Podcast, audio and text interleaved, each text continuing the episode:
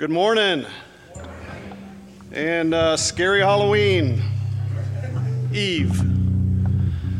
So um, I'm sticking to it. Should be scary Halloween, not happy Halloween, because if you say happy birthday and happy Valentine's Day and happy Thanksgiving and happy Easter, you cannot say happy Halloween. Uh, whether or not you celebrate or do anything for Halloween, you can't say happy Halloween. All right, so today, there, uh, you know, there's a national day for everything. So today is an interesting one. So um, today is a great, create a great funeral day, if that uplifts anybody. Uh, haunted refrigerator night. I'm not sure what that is. I didn't look it up, but it's haunted refrigerator night day today. Uh, yes, that's what I said. What? Uh, it is mischief night today. Today, uh, National Candy Corn Day. Do, do people like candy corn that has some? There's people cheering like back up here. I liked candy corn when I was a kid, but when I eat it now, it's like just sweet wax. It's. Uh, I don't get it. Um, and the best of all is that it's national or whatever, buy a donut day. All right, so I'll, I'll do that one. Yeah, we get some claps here. So if you've not had a donut today, today is the day. If you never eat donuts, today's the day to eat the donut. Okay, let's get on to um, something more serious, which is the scripture reading Colossians chapter 4. Colossians chapter 4, starting in verse 10.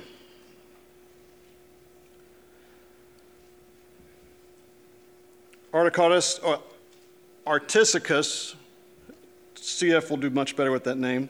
My fellow prisoner greets you with Mark, the cousin of Barnabas, about whom you received instructions. If he comes to you, welcome him. And Jesus, who is also called Justus these are my only fellow workers for the kingdom of God who are of the circumcision, and they have proved to be a comfort to me.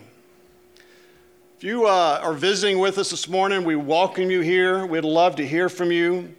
Uh, we're also excited to know that this is a church that preaches the word, and we've got a pastor who doesn't stop at the second to the last chapter of Scripture but he reads through all the names and the greetings at the end uh, because they have meaning and they have purpose. And uh, we're blessed to be a part of a church that has leadership like that. Uh, let's pray. Lord, I thank you for who you are. I thank you for your word. I thank you for your truth. And I pray, Lord, that that truth will be evident to us this morning, that you will speak to us through CF, through your word through things that happen today, that you will put us where you need us to be, where you want us to be, and that we will recognize you in response. And we say this in your name. Amen. Good morning, everybody. Good to see you. Good to have you here. Welcome. If you're visiting with us, we're going through the book of Colossians, and I'm on the uh, fourth chapter. Today, uh, as uh, David read the scriptures, I'm going to be reading verses 10 and 11 title of the message is Finishing Strong. And what Paul's doing here at the end of his letter to the church, he's recognizing the people that have assisted him in his ministry. And today we're going to look at three of them Aristarchus, John Mark, and uh, Justus, those three men. And they are each, all three different. Aristarchus stuck, to, stuck with him through some very difficult times. Justus, we don't know a lot about him, but he's recognized as being faithful. And John Mark, uh, who defected from Paul early in his ministry, but he came back. And so, all three of these guys, the end of the road here with Paul, Paul's recognizing them because they all finished with him. They all stayed strong. And that's going to be the message today. Finish strong in the faith, no matter what comes along the way. Finish strong and there's great reward for that. So let's pray and we'll look at the passage. Father God, we come before your throne of grace, thanking you, Lord, for this day and opportunity. Praying, Lord, that you would enlighten us with your word, that you would direct me in my teaching of the word, keep me from error, help me to explain it clearly and accurately. And Lord, even in these passages here at the end of the chapter, we don't often read or look at, there's a message there that you have for us. Help us to see that message and understand it and apply it to our life, Lord. For it's in Christ's name we pray. Amen. Amen. As we look here, we begin with the first one. He says, Aristarchus, my fellow prisoner, greets you with Mark, the cousin of Barnabas, about whom you received instruction if he comes to you to welcome him, and Jesus, who is called Justus. Now, the name Jesus was a very common name in that day and time. But when we hear Jesus, we think of one Jesus. But there was many people that had that name in that time. His nickname was Justus. that's what they called him. These are my only fellow workers for the kingdom of God who are of the circumcision. They have proved to be a comfort to me. So these three men right here, he says, are of the circumcision. What that means is, it means they're Jewish believers. They were Jewish believers that stuck with him. The vast majority of people that worked with Paul were tended to be Gentiles that were with him. But these three are Jewish people. And they're with Paul as, he, as he's in prison in Rome, writing this letter to the church in Colossae. And the church in Colossae may have had some Jewish converts in there, but by and large, they were Gentiles. And by and large, the culture in which they lived in was dominated by Greek philosophy, Greek ideas, Greek spirituality, even though it was a Roman uh, government in charge. Because when Rome took over areas, they didn't really care what people. Romans were basically agnostic or atheists. They didn't really care that much about what people worship. They would worship some of the Greek gods, things such as that, but they weren't real big on that. And when they conquered an area, they let them practice their religion. They didn't really care wasn't that important to them. They thought the Romans viewed it as a waste of time. Uh, but the culture was very corrupt that they lived in, very evil culture.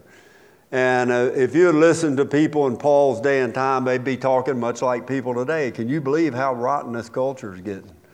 Folks, that's been the case with man since the beginning of time. Nothing new. Don't be shocked by culture becoming corrupt.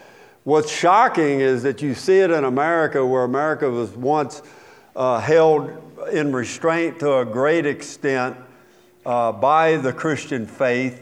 People had a Christian ethic, even if they were not Christian in faith, they held to the moral standards of the Christian faith. And you saw a much more moral society. But as you see the influence of the Christian church diminishing, in our society, you will see an increase that'll fill the gap of corruption and evil. Uh, and it goes in cycles like that. It's not the first time this has happened in our nation, it's happened before. And then God was gracious in that He sent uh, great awakenings, He sent revival to the land, things such as that. You see the cycle turn back the other direction. Will it turn this time? Time will tell. We got to do our part though. We've got to stand against the influence of evil uh, in, in, our society. We've got to stand against the influence of evil in our personal life and in our families for sure, and take a strong stand for what is right, but be light and salt in the world and share the grace of God with others. Demonstrate the grace of God. Live your life in such a way that people would ask, What is it that makes you tick? Why are you so different? That's how you want to live your life. That's how you want to be. So Paul addresses these three Jewish believers uh, that, are, that are with him, that are very uh, faithful men of the faith. The first one is Aristarchus. Aristarchus' name means best ruler. That is actually a Greek name given to a Jewish man. He first appeared during Paul's three years at Ephesus uh, when Paul founded the church at Ephesus. He founded Ephesus, and then Colossian or Colossae is about 100 miles east of there, and that's who he's writing this letter to. So there's a lot of similarities between those two. be about like going from here to, I don't know, Houston, something like that, maybe a little further, uh, maybe going down to Baytown, something like that. They were very close. The cities were close together. Uh, and so their culture, their, their lifestyles were very similar. Colossae, along with Ephesus, were centered in what is modern day Turkey today. Okay? At that time, they were Greek city states. And so he speaks of Aristarchus because Aristarchus went with him on his first journey. If you'll look in Acts 19, we'll see the first mention of Aristarchus. He's mentioned, if you'll look at it in, a, in the uh, 29th verse, he says, The whole city was filled with confusion and rushed into the theater with one accord, having seized Gaius and Aristarchus, Macedonians, Paul's traveling companions. That's the first mention of him there. Well, what's happening there in Ephesus? Well, what's happening is Paul goes to the city of Ephesus. It says so in verse 1 of the 19th chapter. It says, It happened while Apollos was at Corinth that Paul, having passed through the upper regions, came to Ephesus and found some disciples there. And then we go through this whole story. But Paul began performing miracles in Ephesus in verse 11, uh, and many people were healed, and there were many evil spirits uh, delivered from people. Verse 14 said there were seven sons of Sceva, a Jewish chief priest who did so, and the evil spirits answered and said, Jesus I know and Paul I know, but who are you? And the same man in who the evil spirit was leaped on him, overpowered him, and prevailed against him, so that they fled out of that house naked and wounded. This became known both to Jews and Greeks dwelling in Ephesus, and fear fell upon them all. The name of the Lord Jesus was magnified and many who had believed came confessing and telling their deeds. Also, many of those who practiced magic, that's witchcraft, is what that is, brought their books together and burned them in the sight of all. And they counted up the value of them, and it totaled 50,000 pieces of silver. So the word of the Lord grew mightily and prevailed. You think about this, folks. Paul is invading uh, the evil culture there with just himself and just a few other people with him and taking a bold stand. When these things were accomplished, Paul purposed in the Spirit when he had passed through Macedonia and Achaia to go to Jerusalem, saying, After I've been there, I must also see Rome. So he went into Macedonia. Two of those who uh, ministered to him, Timothy and Erastus, uh, but he himself stayed in Asia for a time. And about that time, there arose a great commotion about the way. And that is a synonym for the Christian church or for the Christian faith, the way. That's, that's one of the uh, ways they referred to it. For a certain man named Demetrius, a silversmith, who made silver shrines of Diana, brought no small profit to the craftsmen. He called them together with the workers of similar occupation and said, Men, you know that we have our prosperity by this trade.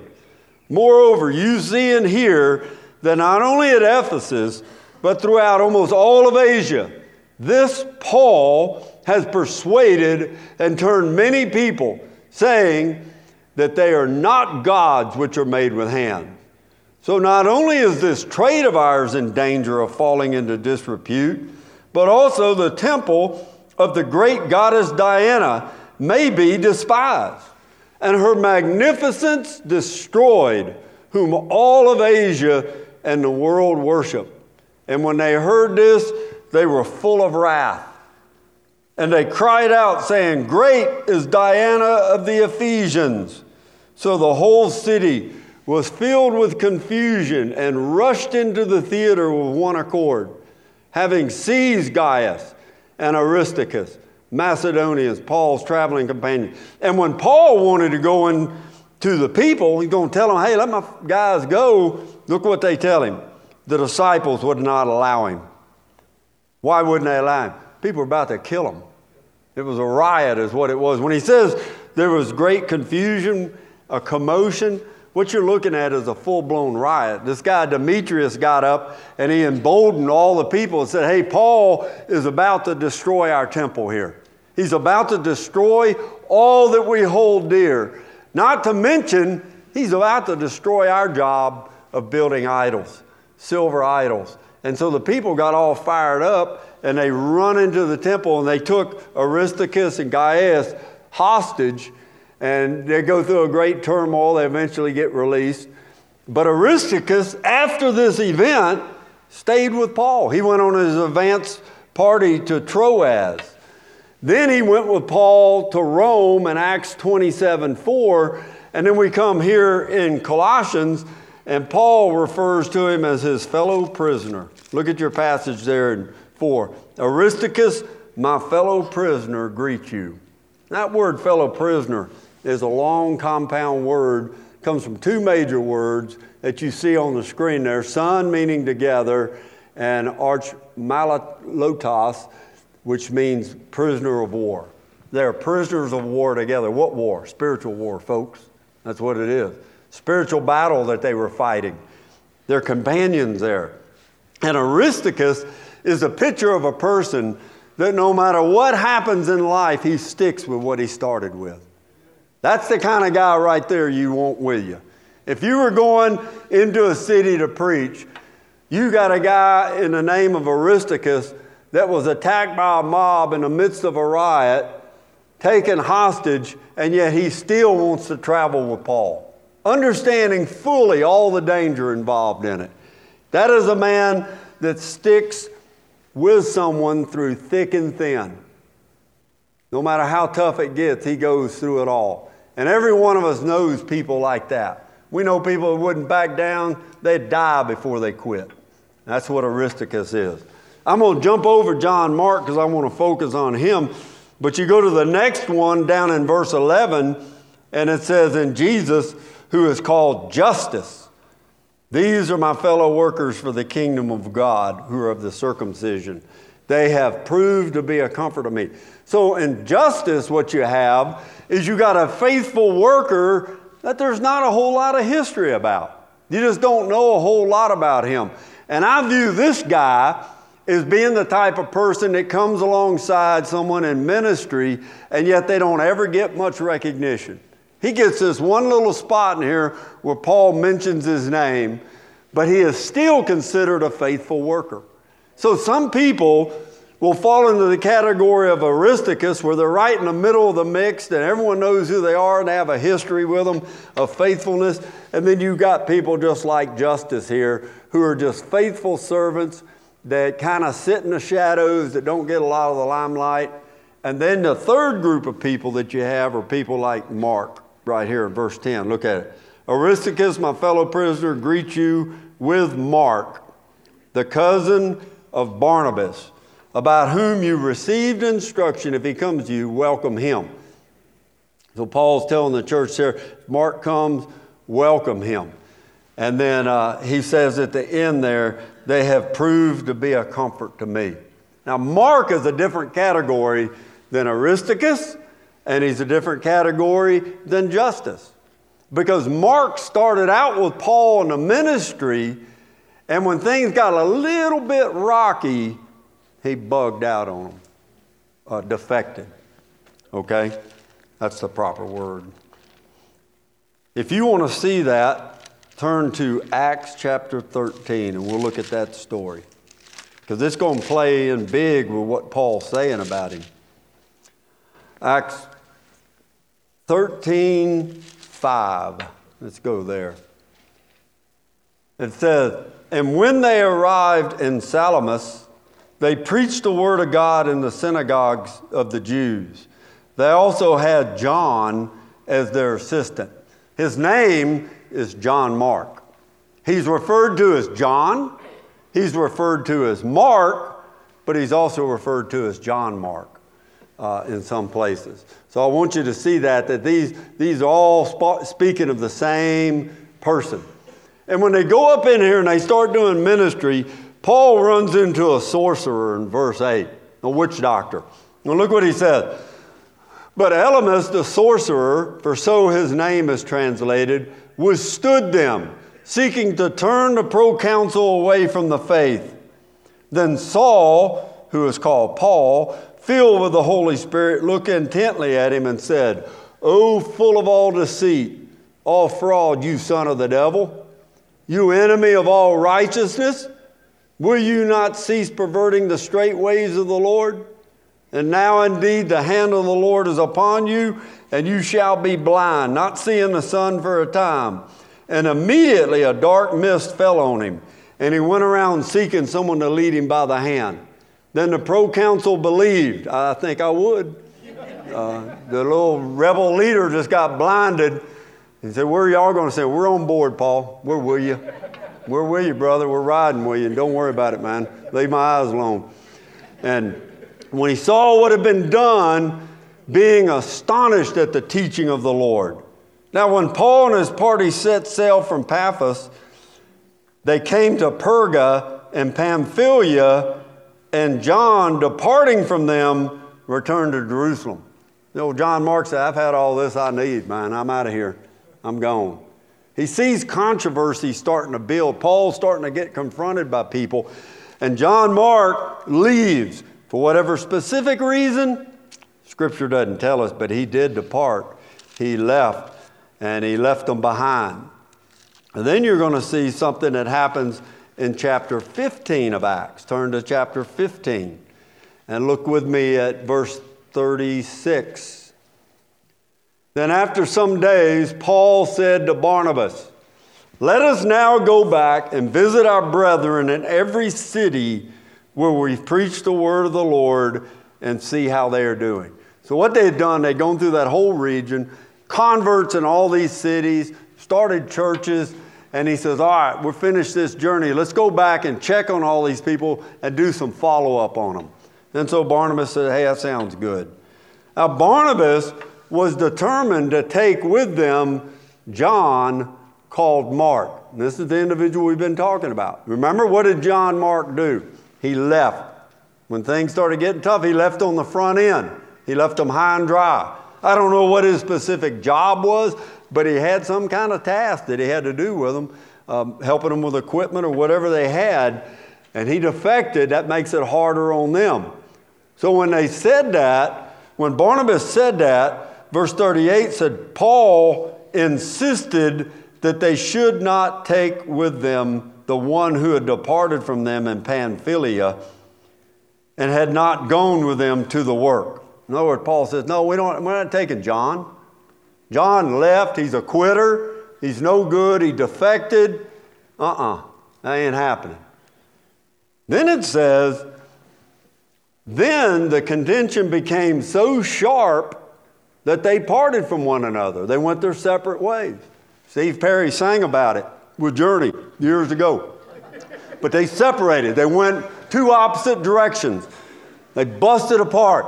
But listen to what it says a sharp contention. They got it, they got face to face. They almost went to blows, is what happened. They almost went to blows with each other, and it got serious. And so they said, All right, Barnabas, you go that way, I'll go this way. They departed. And then it says, But Paul chose Silas and departed being commended by the brethren to the grace of God. So Paul and Barney get in a fight over John Mark because John Mark defected, was viewed as no good. Paul says, let him go. Something happened between this time period and the end of Paul's life. And you know what happened? John Mark came back. John Mark was viewed as a failure because of his departure, but he came back. I think Peter might have played a role in his returning. If you look in 1 Peter chapter 5, there is a mention of him there. 1 Peter chapter 5, and in verse 13, it, uh, Peter's speaking, and he says, She who is in Babylon, elect together with you, greet you, and so does Mark, my son. Another reference to him there. But Peter refers to him as his son. Now, this is opinion. My opinion is this when John Mark defected, he probably went and saw Peter, ran into Peter, because where did he go? He went to Jerusalem. Where was Peter? Jerusalem. And so he probably met up with Peter. Peter, I'm thinking, discipled him. I think John Mark confessed of his failure, and John Mark came back stronger. John Mark came back so strong. Look at 2 Timothy. Look over at 2 Timothy real quick, if I can find it here. 2 Timothy, the fourth chapter, I'm going to show you something there. 2 Timothy chapter 4, verse 9. He says, Be diligent to come to me quickly, for Demas has forsaken me, having loved this present world and has departed for Thessalonica. Crescens for Galatia, Titus for Dalmatia. Only Luke is with me. Get Mark and bring him with you, for he is useful to me for the ministry. Ooh, look at that. At the end of Paul's life, he's asking for Timothy and he's asking for Mark. He's going to ask for the parchments and his cloak. That's who he wants. A guy that had failed so bad, Paul got in a fight with Barnabas over him and said, I don't want the guy coming along with us, man. He's no good. Let him go. Now, at the end of his life, he says, Bring him to me. As Paul's in his jail cell, the very end of his life, because after he wrote that book, he was executed. Paul was beheaded. And the very last thing he's asking in his life is send Mark to me. To show you how much Mark was restored, there are only four men that wrote Gospels in the Bible, and John Mark wrote one of them. When you think about that, man, a guy that had totally blown it comes back and has a high and key place in the ministry for the Lord. And importance to Paul himself. If you look there at the book of Colossians in our passage there in the fourth chapter, he says this about, about Mark. He says, These, verse 11, these are my only fellow workers for the kingdom of God who are of the circumcision. They have proved to be a comfort for me. At one time, Mark was a, a bone of contention for Paul. Now he's become a comfort. You know what that shows me in Scripture? It doesn't matter how bad you mess up in life, if you're intent on your relationship with God and you come to God and confess and get your heart right, God still uses people like that. God still uses people like that. People may throw you away and people may say you're no good, but when you read the Bible, you're going to see that God, many times, those are the very people He uses. God uses those people for His kingdom. And Mark is a picture of how God uses people that fail and ends up writing a gospel using them. That's amazing when you think about that. But when you look at the Bible, almost every great person in Scripture, and definitely those that are written about in the, uh, in the book of Hebrews, chapter 11, those people of faith, many of those people failed. You think of Noah, and people think of him building an ark, but if you read about him, Noah got drunk. Many people would have discarded Noah in our day and time. Abraham lied, Jacob cheated, Moses killed, and he also complained against God. Rahab was a harlot. David was an adulterer, Jonah fled, Thomas doubted, Peter denied him, but Jesus restored him. See, that's where God is. God is in the work of restoration, and you cannot let failure in your service to God. You can't do that. And many times what we do is we put our shelf, we put ourselves on a shelf when God doesn't do that with us. If you're humble in your approach, God will still use you in life. Don't consider failure to be final. How can failure be good? You know, failure can be good in life. How can it be good? Failure can work to bring you closer to God. Many times when you fall, you'll realize that the only friend you've got is God. Because a lot of times people will leave you, they will depart from you. Another thing is this Failure can be used to break the pride in our life. Failure will crush pride. Many times we think we're bulletproof. We think that'll never happen to me. I'm not going to fail. I'm not going to fall. And then when we do, it works to break that pride in our heart. Amen. We get prideful and arrogant a lot of times and think that we can do it and we're doing it on our own. And when we get like that, God will bring us to test. And when God breaks pride in your heart, you learn humility. Failure will help you learn humility. Because when you fail, like I said before, many times people don't forget it, but God forgives it. And that's what you need to understand. You learn life lessons through failure. You're tested and refined through failure. You learn how to handle life with dignity through failure. See, many times when people fail, they label themselves as a failure. But if you rightly understand failure, you're not a failure. See, failure used in that sense as a noun describes a character. Whether you stay a failure is a choice you make, it's a decision that you make. But if you will confess that failure and look to God, God can restore you. And God can use you, as He did John Mark, to become useful to the very person that didn't want you to start with. He turns the whole thing around and He puts him in a position where Paul, at the end of his life, says, Bring John Mark to me. Hallelujah. He talks to the church at Colossae. He says, I'm sending John Mark to you. One that was unfaithful and unprofitable is now profitable, just like Onesimus. His whole story turns around. And that's the kind of God that we serve. We serve a God that is willing to give people a second chance when you exercise humility. When you exercise humility and you confess your sin, you can move forward. God uses failure to get our attention.